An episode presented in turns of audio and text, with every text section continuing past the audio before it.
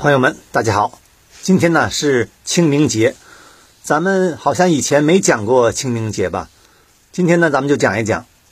其实啊，昨天我们讲上巳节，呃，以前讲过寒食节，这两个节日啊，都跟清明时间差不多。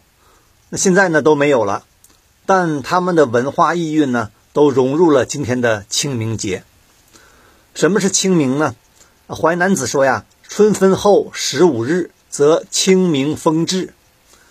古人又说呀：“说万物生长此时，皆清洁而明净，故谓之清明。”作为二十四节气之一的清明啊，这时候呢，大地春和景明，万物生长，气温回升，这不就是清明吗？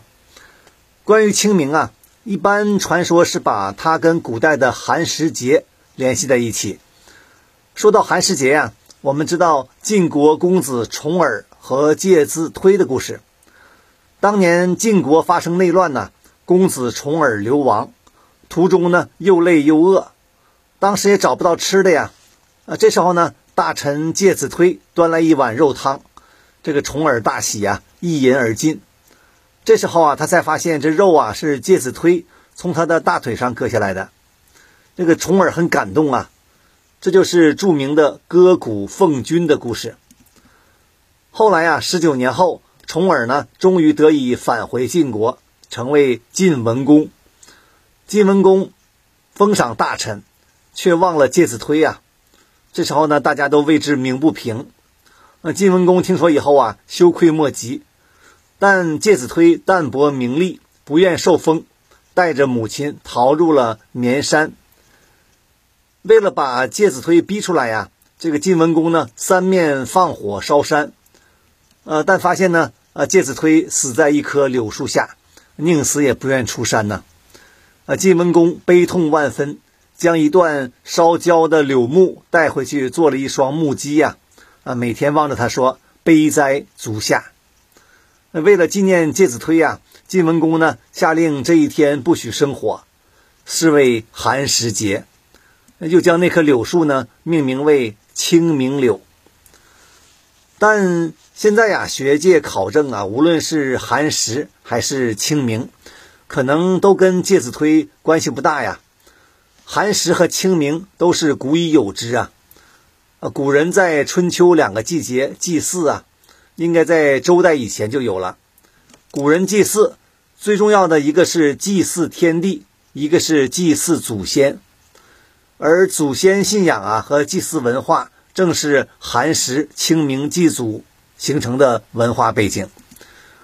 唐朝的时候啊，寒食节和清明节放假四到七天，官员们呢可以用假期去扫墓祭奠。宋朝的时候啊，寒食、清明也放假七天。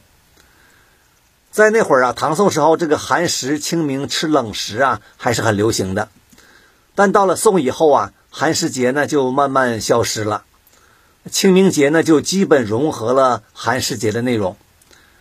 作为扫墓祭祖的节日，你像宋朝诗人高祖啊写清明，他说：“南北山头多墓田，清明祭扫各纷然。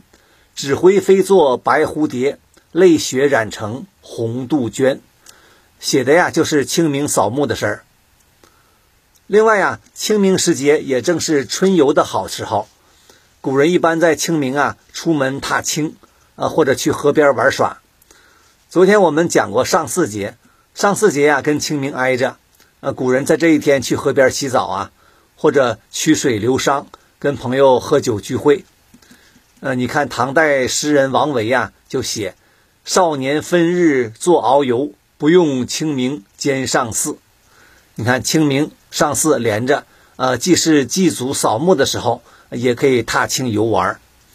其实我们中国古人呢，很讲究这种平衡啊，在同一时间，你可以慎终追远，寄托哀思，同时呢，也踏青远足，在大自然中寻找幸福。你像唐朝的杜牧写过：“清明时节雨纷纷，路上行人欲断魂。借问酒家何处有？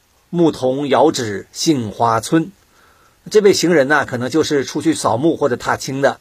下雨了，就跑去酒馆喝一壶。这个宋朝的欧阳修啊，还有一首词叫《采桑子》，说：“清明上巳西湖好，满目繁华，争到谁家？绿柳珠轮走电车，游人日暮向江去，醒醉喧哗。”你看，写的就是清明节、上巳节出去玩的。但同样啊，是在宋以后，上巳节呢也慢慢消失了，其内涵呢也被融合到清明节之中了。所以啊，现在的清明节可以说是三节合一的产物：寒食、上巳和清明。最后啊，我们再说说清明节的食物。据说呀，南方人在清明这一天呢吃青团，就是用米粉蒸的绿色点心呢。我北方人呢真没见过这个。呃，据说北方清明的时候流行吃馓子，就是用面食炸的那一条条的那个馓子呀。那馓子我吃过，但也好像在过年时候才吃。呃，我真不记得我们那儿清明有什么特色食品了。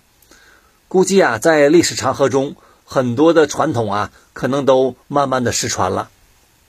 说实话呀，清明节在建国以后，尤其是经过文革，呃，在我们中国呀，好像不是特别受重视。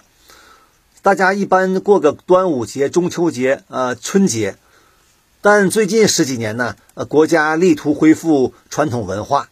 我记得是在二零零七年开始吧，规定清明节开始放假了。现在呃调休可以放假三天。其实啊，这么做是对的。清明节可以说是中国传统文化里非常有代表性的节日，体现了我们中国传统文化祖先信仰、人伦亲情、天人合一等传统文化价值精髓，应该值得大力提倡。好，今天我们就聊到这儿，朋友们，下次再聊。